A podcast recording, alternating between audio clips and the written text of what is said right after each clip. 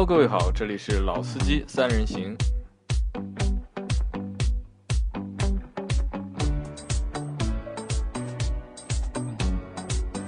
大家好，欢迎来到老司机三人行。哎呀，好久好久没有主持过了，一直是我们杨磊老板在主持。我是阿 Q，大家好，还记得我的声音吗？两位的伙伴依旧是杨磊和老倪。大家好，啊，大家好，对吧？节目的开头受老板的对吧委托，然后呢，我还为我们先做一个广告，因为很久没做过代班了嘛，可以有点小紧张了，小兴奋。呃，大家相信像呃，想必大家已经有看到过我。露脸不打码的一个视频了，对吧？其实我个人感觉呢，也就这回事吧，还还行，还过得过去。那如果大家有比较喜欢我们的这个节目，喜欢我的视频，或者说喜欢我们的聊天的方式，可以搜索微信的公众号“老司机三人行”，然后呢，可以在公众号里面呢找到我们的一个互动区，有我们的一个微信的一个公众号的群，可以有很多的天南地北的一个朋友进行。探讨吧，进行聊天。其实每位听众都可以和远在天边、近在眼前的一个朋友进行一个聊天，其实感觉不错的。啊，就是其实就是我们的粉丝群嘛，对吧？或者是我们的叫用户群、用户群、用户用户交流群。然后我们可以在这个群里面去交流和汽车有关的所有的。东西对，跟汽车没关的也可以。呃，尽尽尽量啊，尽尽量就是和说汽车有关的东西，因为我觉得我们那个群还是比较好的。虽然说每天可以有几百条的信息，但是从来没有那些就是不好的信息、黄段子啊，那些黄色小视频基本上没人发，对吧？虽然说这个群里面我看了一下，这个群里面现在有将近七十多个人，然后可能只有两个女的。两个女生，然后其他都是大老爷们儿，对吧？在一个全是男人的群里面，对吧？没有人没有这个东西啊，对，没有人发这个黄色小视频，对吧？我觉得这真的是一个很欣慰的事情，健康的啊，真的是一个非常健康的 群，也证明我们的网管网警在进步啊，也这个也不是有网友，我觉得还是这个我们的这些小伙伴啊，就是素质啊。比较啊，比较高，真的是一些爱车的朋友啊，对的，你能能够和那么多就是对车啊或者爱车啊有 兴趣啊，我们有共同兴趣的小朋友在一起的话，就是我觉得呃每天能够多一些时间和大家去做交流，对吧？在群里面和大家聊聊聊天啊，就是打打屁啊，然后去。呃，乱七八糟去扯一些有的没的东西，我觉得还是蛮有意思的，还是对空下来做一些可以让自己开心、可以让车子开心的事情，还是非常不错的。啊，那我这里再提一个新的事情啊，就是可能我们应就是大家的要求啊，就是他们一直觉得我们只是有声音啊，然后没有图像脸，对吧？对，然后他们对大家都希望我们能够去做那个直播，然后两位怎么看？你们愿不愿意上直播？上直播，我觉得对吧？先让我移动仪表先整理一下，然后可以试着先尝试一下。可以尝试一下吧，因为我打算就是五一里面我研究一下，然后去买个摄像头，然后我们到五一之后，就是下星期的，就是录节目的过程当中啊，就是我想考虑就是。尝试一下，是否看看我们是不是个能能够直播？因为我们现在都是每次录音都是三集或者四集，可能整个过程都要两三个小时。然后我我觉得有时候把这两三个小时，如果通过视频直播的方式，如果能够给大家看到的话，我觉得可能也蛮有意思的。其实挺好玩的。然后可以在我们在做节目的过程当中，就直接可以和一些用户去产生一些互动。如果你有什么问题，直接在视频直播里就可以和我们。聊嘛，或者直接问我们嘛。那我觉得这个可能也是能够做一个，就是我会做一个新的尝试。可以啊，可以吧？嗯，就是两位做好准备了吧？让我先去刮个脸。呃，刮个脸对吧？好，那我准备这个，我们在这个墙上面，我可能去做个背景板，我把我们老司机三人行的那个做一个 KV 对吧？挂在后面，然后我们就按这个位置坐。阿 Q 坐当中，我和老倪坐这里，然后我们这个摄像头就是放在我们的前方，然后。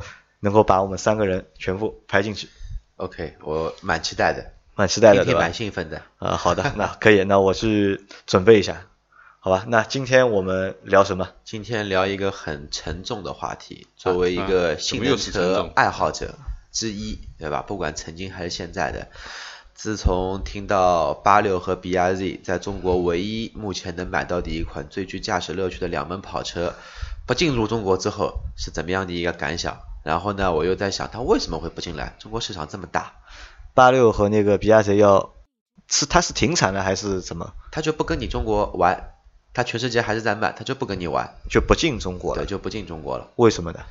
为什么？然后我又发现，其实跟我之前的销售生涯中有很密切的一个关系。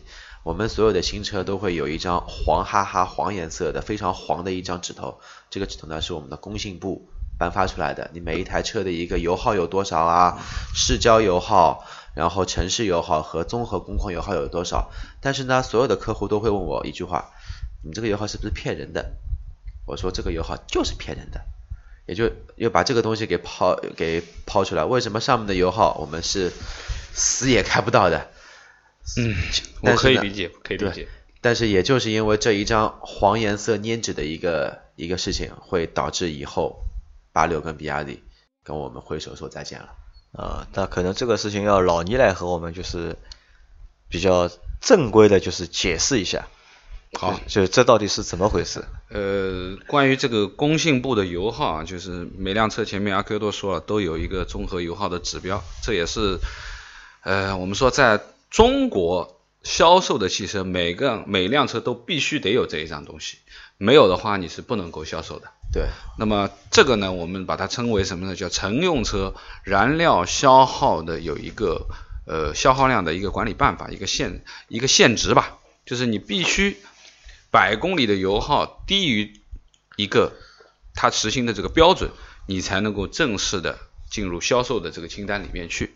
那么这一块呢，我们要讲到这个这个百公里的这个油耗如何去计算啊？就是从市面上讲起来呢，其实有两种计算方法，一种叫碳平衡法啊，一种叫流量计法。那么碳平衡法嘛，其实讲白了就是呃，通过我们讲的这个元元素守恒的一个原理上面，通过测量这个排气的流量和碳的这个含量，再通过分析和一个公式嘛。来测算出你到底用了多少燃油，其实就是一个碳排放的一个东西。那么我们现在国内在用的其实是用的一个流量计法。那其实流量计法就更简单了，其实就是实际去用油耗这一块的东西，通过一个呃标准的一个测试的一个标准吧。那么这个标准的话呢，呃，目前国内在采用的这个标准是参照了欧洲的一个 NEDC 的一个。阶段的标准应该是第二阶段的一个标准，那当然现在欧洲已经是第三阶段了啊。那么这个标准怎么解释呢？就是它是一种这样的情况，就是说我们讲的，呃，认定市区为百分之三十，市郊为百分之七十，在一个完整的一个循环里面呢，总共需要一千两百二十秒钟，由四个市区的小循环加一个郊区的工况。和一个四十秒钟的一个怠速时间组成整体的一个就是使用的一个环境吧。那么市区工况七百八十秒，最高车速五十公里每小时；郊区工况四百秒钟，啊，最高时速一百二十公里每小时。在市区工况情况下，汽车的平均时速大概是十九公里这样子，每个小的循环差不多一千一公里左右吧，一千零十三米。那么总距离差不多在四公里多一点点。那么市郊的工况呢？因为时速快了嘛，它共总共可以差不多行驶将近七公里这样，六千九百五十六米，平均下来差不多是六十二公里这样的一个时速。就是这样的一个计算方法测试出来的一个百公里油耗的数字，我们称之为这个工信部的油耗。对，这也就是我们在车子上看到那张黄纸贴的中黄黄的东西，黄黄的油耗。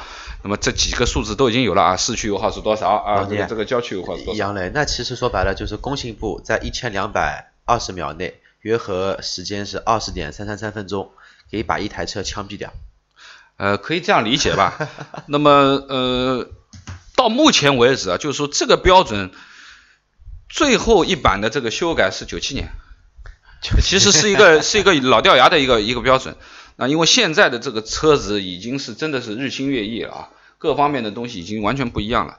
那么呃，当然我们现在其实也有新的一些标准产生嘛，就是包括呃呃国家也倡导了，就是说呃那个能耗啊、低能耗啊，或者说高效率啊，那么要达到什么呢？就是在呃二零二零年达到每百公里五升的一个我们说的油耗标准嘛。二零二零二零年啊，二零二零年每百公里油耗油五升五升啊。那么目前呢，就综合下来，目前是六点九这样子。就今年是目啊，前目前是六六点九升这个样子，就是说现在还要往下降，等于你那你讲白了就是这个意思，就是要把油耗再往下降啊。好了，那你等会儿，因为你前面说的东西信息量稍微有点大，就是我脑子慢，就是一下子没有我我都已经没转过啊，弯了。没有没有转过来。那我问几个问题啊，就是第一就是比亚迪和八六那两辆车不进中国的原因，是因为它的油耗是不是超过了就国家规定的一个就是油耗的一个范围，对，所以它不进来了。呃，这个这个标准其实是这样衡量的，就是说，呃，有一个管理办法里面，其实这个油耗的标准是根据你的车辆的自重来决定的。就车的重，它有个表格啊有个嗯啊，它有个表格，那么这个表格就是比如说，呃，一千公斤的车到一千两百公斤的车，它是这样的去去去计算的，就是你的油耗在多少数字以内，你低于这个数字，你是属于合格的，你可以销售。如果你的车辆车重是在这个数量，但是你的油耗又是超过了它我们说前面定的这个标准的话，那你就不具备销售的这个条件了。其实是这样子。呃，那就是我我这样理解啊，就是你们前面说的那个就是工信部的那个油耗，对吧？就是不同的车都要有一个工信部的一个油耗的一个就是一个一个认证嘛，对吧？就是类似于就是一个认证，然后这个认证呢一定要是达到就是国家的那个标准。对吧，如果达不到国家那个标准，嗯。就你这个车可能就是不合格的，或者是不能你的销售的。消耗限值超标了，超标了那所以说就是 我们那张就是买车买回来时候那个工信部那个油耗，所以我们是都是开不到的。呃，准确的讲，是不可能开得到的，我觉呃，得 不太可能只是为了就是那个标准，只是为了去过就是 过标准。过标准，对吧？去为了那个标准而去设定了一个就是标准，嗯，然后所以说这个油耗基本上是没有我对我们用户来说，其实没有一个参考值对使用上没有个参考意义。到一个问题，就是老倪刚刚说到，标准其实是跟它的排量、跟它的一个车重是有关系。有关系，对，那也就是因为八六跟比亚迪太轻了，那车小嘛，车小太轻了，它的标准是最严苛的，但是它没有完全根据排量来。它的油耗相对来说，呃，我记得好像比亚迪呃那比亚迪的这个标准差不多要七点几升，但实际的情况以它的一千差不多一千呃三一吨二还是一吨三那辆车差不多幺二七四是自排的，幺二五三是手排的车。啊，对，那么像它这个的话，应该不会到不会超过七的，应该是六点几才能够达标，它是七点三。那好像自排呃手排的更高，手排的可能要到八点几，手排齿比大，它对，所以说呃不及格了，就没有办法在中国销售了就。被干掉了。对那可能那那我问题来了，就是其实那个车的油耗，其实我觉得还不算太高吧。我作为七一台跑车来说，呃七点多，我觉得两点零的自吸的车，你七点多的排量，我觉得现在都是油耗油耗。油耗油耗对吧？因为基本上我从来没有开到过七点多油耗的车，对吧？这实际情况，它只是标称这个我们讲的这个工信部油耗嘛。实际的话，按照我对于这个这一辆车正常的油耗理解的话，你看到工信部的综合工况的这个油耗表，翻倍。加百分之呃翻倍也不至于，加个百分之三三十，啊我觉得三十差啊，有的多一点，可能加到百分之五十，那基本上是一个我们实际驾驶的一个正常油耗啊。那那我我指的是大城市啊，是我们说真的是有一部分的拥堵路段。那我问你们，就是那如果如果比亚迪如果这种车如果不能卖的话，那我觉得还有很多车油耗可能都会比它还高，那是不是也不能卖了呢？但是它能卖啊，它车重啊，车重，对啊，它衡量的标准就不一样啊。一是和可能和就是申报的那个就是日期又有关系，对对吧？就是你之前的，因为它好像我看了一下，它是有四个阶段嘛，对，就是第四个阶段是二零我们现在在实行的是二零二零啊，对，第四个阶段是一六年到二零二零年，但这个标准现在好像还没有实行，现在实行的是二零一二到二零一五年的这个这个标准，目前是这样子的。那其实呃，可能跟大家讲这些东西。呃，大家没概念啊，那我就举几个例子啊，举两个车子的例子吧，就是大家都知道，一个是卡罗拉，我们用最新款的卡罗拉，二零一七款的一点二 T 的这个车来做一个解释，就是它的自重是一千三百公斤，就一点三吨这个样子。那么它标称的这个工信部的油耗，现在啊这辆车标称的工信部油耗是五点四，五点四。五点四啊，那么实际呢，就是说我们以按照第三阶段的这个工信部油耗的标准，一千两百零五公斤到一千三百二十公斤的车辆，工信部的油耗标准是六点九，那么它是低于六点九的，也就是它没有任何的问题可以销售。对对我说是一七款啊。那么另外，如果说呃小车，你说啊这个是排量这么小啊，一点二 T 的，对不对？那我们说个大的，那就说基本上现在的卖的比较好的途观 L 吧，啊，那么途观 L 也是一七款，我查了一下，应该是它的顶配四驱的啊，最重的，一千七百五十五公斤，一点七五吨，对啊，一千一点七五吨。那么它去衡量的这个工信部油耗的这个值呢，是一千六百六十公斤到一千七百七十公斤之间的这个这个数据。那么这个数据标称的是八点五升百公里。那么这辆新的一七款的途观 L 现在标的工信部油耗是八点二，它也是及格的。那杨磊，我要问一个问题了，那么工信部有没有想过，现在车子都在做轻量化，对啊为什么还要以车重来衡量这辆呃来以车重来给你定一个级别？你车越重，你的油耗可以越高；你车越轻，你的油耗就不能高。这个理念我觉得，反正因为可能这个这个是什么定这个方法的时候啊，可能是比较早嘛，一九九七年时候用的这个方式去定的。啊、不不，这个不是一九九九七年，它是参照了欧洲的这个九七年标准。对，那实际这个定的话，其实应该是在一四年左右定的，说是从一六年一月一号开始正式的实行这个这个标准嘛。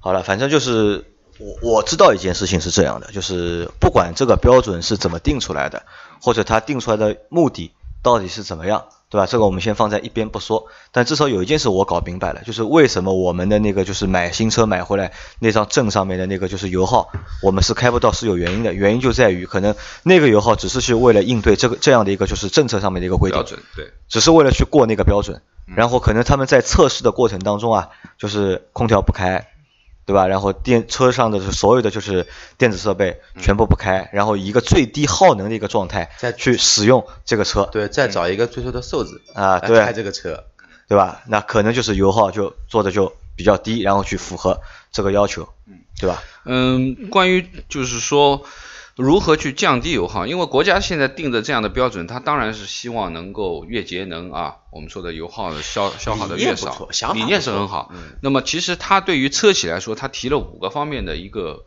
我们说的这个升级改造吧，可以这样讲，就为了应对以后这个两二零二零年的这个呃这么苛刻的一个标准的话，其实它有五方面是需要我们的呃那个厂家去改进的，一个是我们讲的，一个是减少车辆行驶中所需要的能量，什么意思呢？就是第一，你把车重减轻，对不对？那么用更多的这种高强度钢啊，或者说铝合金啊这种材质，现在其实已经很多了，包括我们说的，我所知的就是这个大块头新 Q 七，对，包括碳纤维也有啦，对不对？它从老款的到今年、去年上的这个改的新款，减重了三百二十五公斤，整体的车架上面啊，各方面的东西减重减了两三百二十五公斤，这差不多就是四个成人成年人的成人的分量了。那你可想而知，一辆五米将近五米的大车，它要减三三百多公斤，也是蛮厉害的一个数字啊。那么这个是我们讲的，就是减重方面，那么？第二个呢，就是外形更流线型啊，风阻更小嘛，风阻低一些那肯定油耗会降低，低对不对？还有就是换一套低滚动的轮胎，我们说的就是节能轮胎嘛，对，低滚阻轮胎嘛，对？吧？就是节能轮胎。那么这个就是讲的就是你车辆在行驶当中你所需要的能量减少，对不对？那么这是第一个。第二个，提高热动能的转换效率，什么意思？就是现在讲的小排量涡轮增压。是吧？缸内直喷的技术，包括气气门的这种开闭的，包括什么啊正时气门啊等等，对对对对，包括减少一些热的损失和机械上面的损失，这是第二部分，就是提倡的，就是工信部讲的第二部分。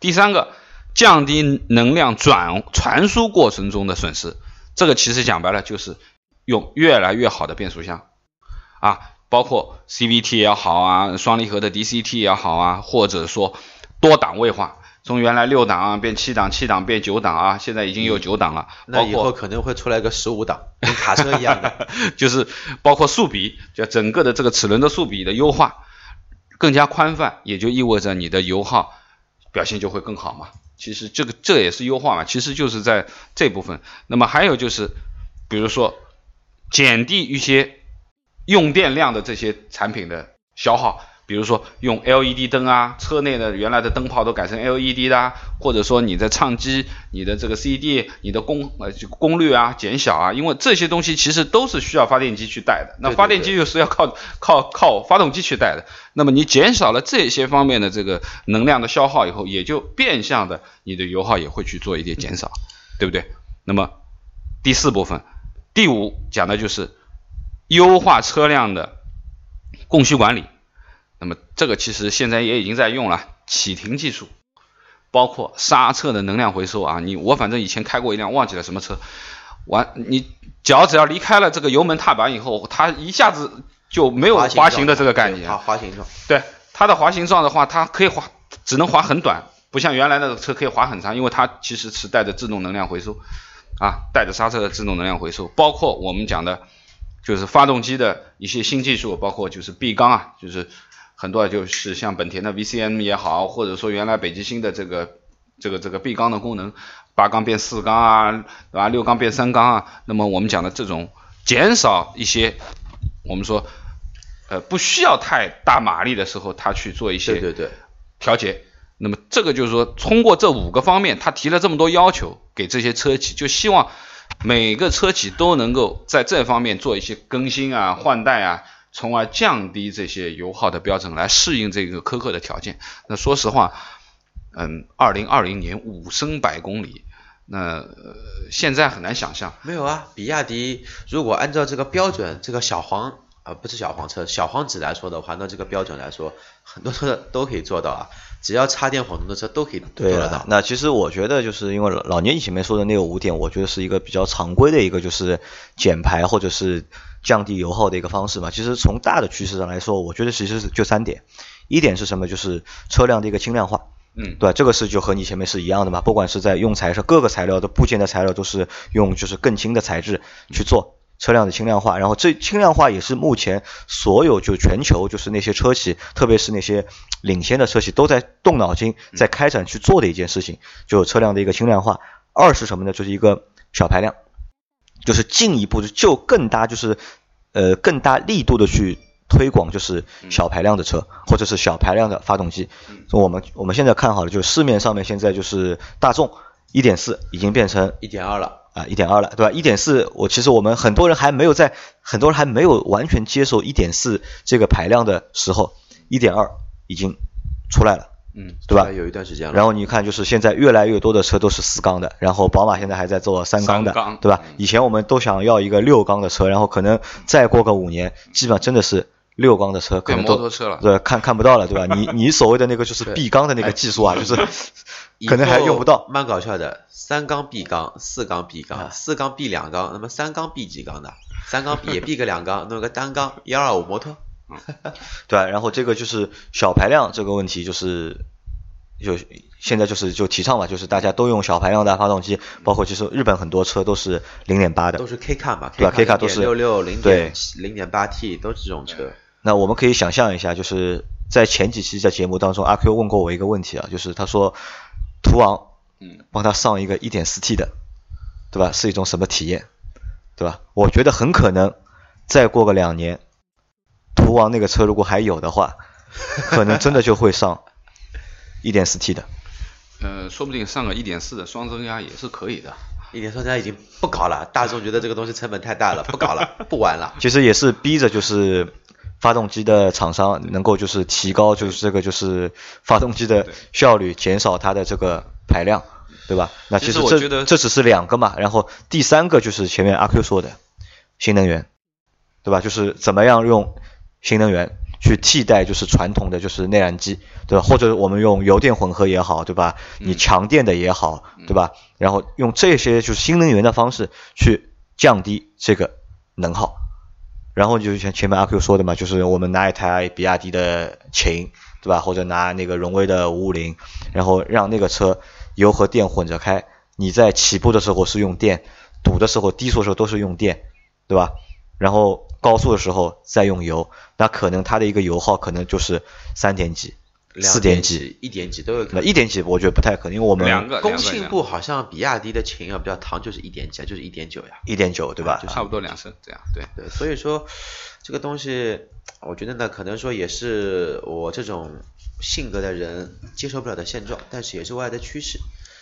那当中就是我发现一个问题是什么呢？就是国家有这样的规定，因为可能每个国家都有这样的规定，就是美国也有，日本也有，欧洲也有，对，大家都有这样的规定。但中国有这样的规定的话，我觉得可能还有另外一层就是意义在里面，可能就是在美国、日本、欧洲实行这样的规定，可能是为了一个就是环保，对吧？节能环保，但在中国有这样的规定，可能除了节能环保之外，还是有一个，我觉得还有一个其他的一个考虑，什么考虑呢？可能就是保护就是自主品牌，就是保护自己的就是民族的一个就是汽车工业。对，国家说过要弯道超车，其实这个就是个很大的一个弯道。对因为说了再直白一些，中国的汽车工业，哪怕你再给个二十年、三十年，它的也就这个屌样，也就这个样子，它很多的一些核心的部件，嗯供应商都是老外。啊，对吧？自自主品牌会拿国外供应商来进行一个卖点进行宣传，那么其实我们在这一方面的工业其实很薄弱的。可能只有在定一个新的标准的时候，如果大家都按一个新的标准来，就是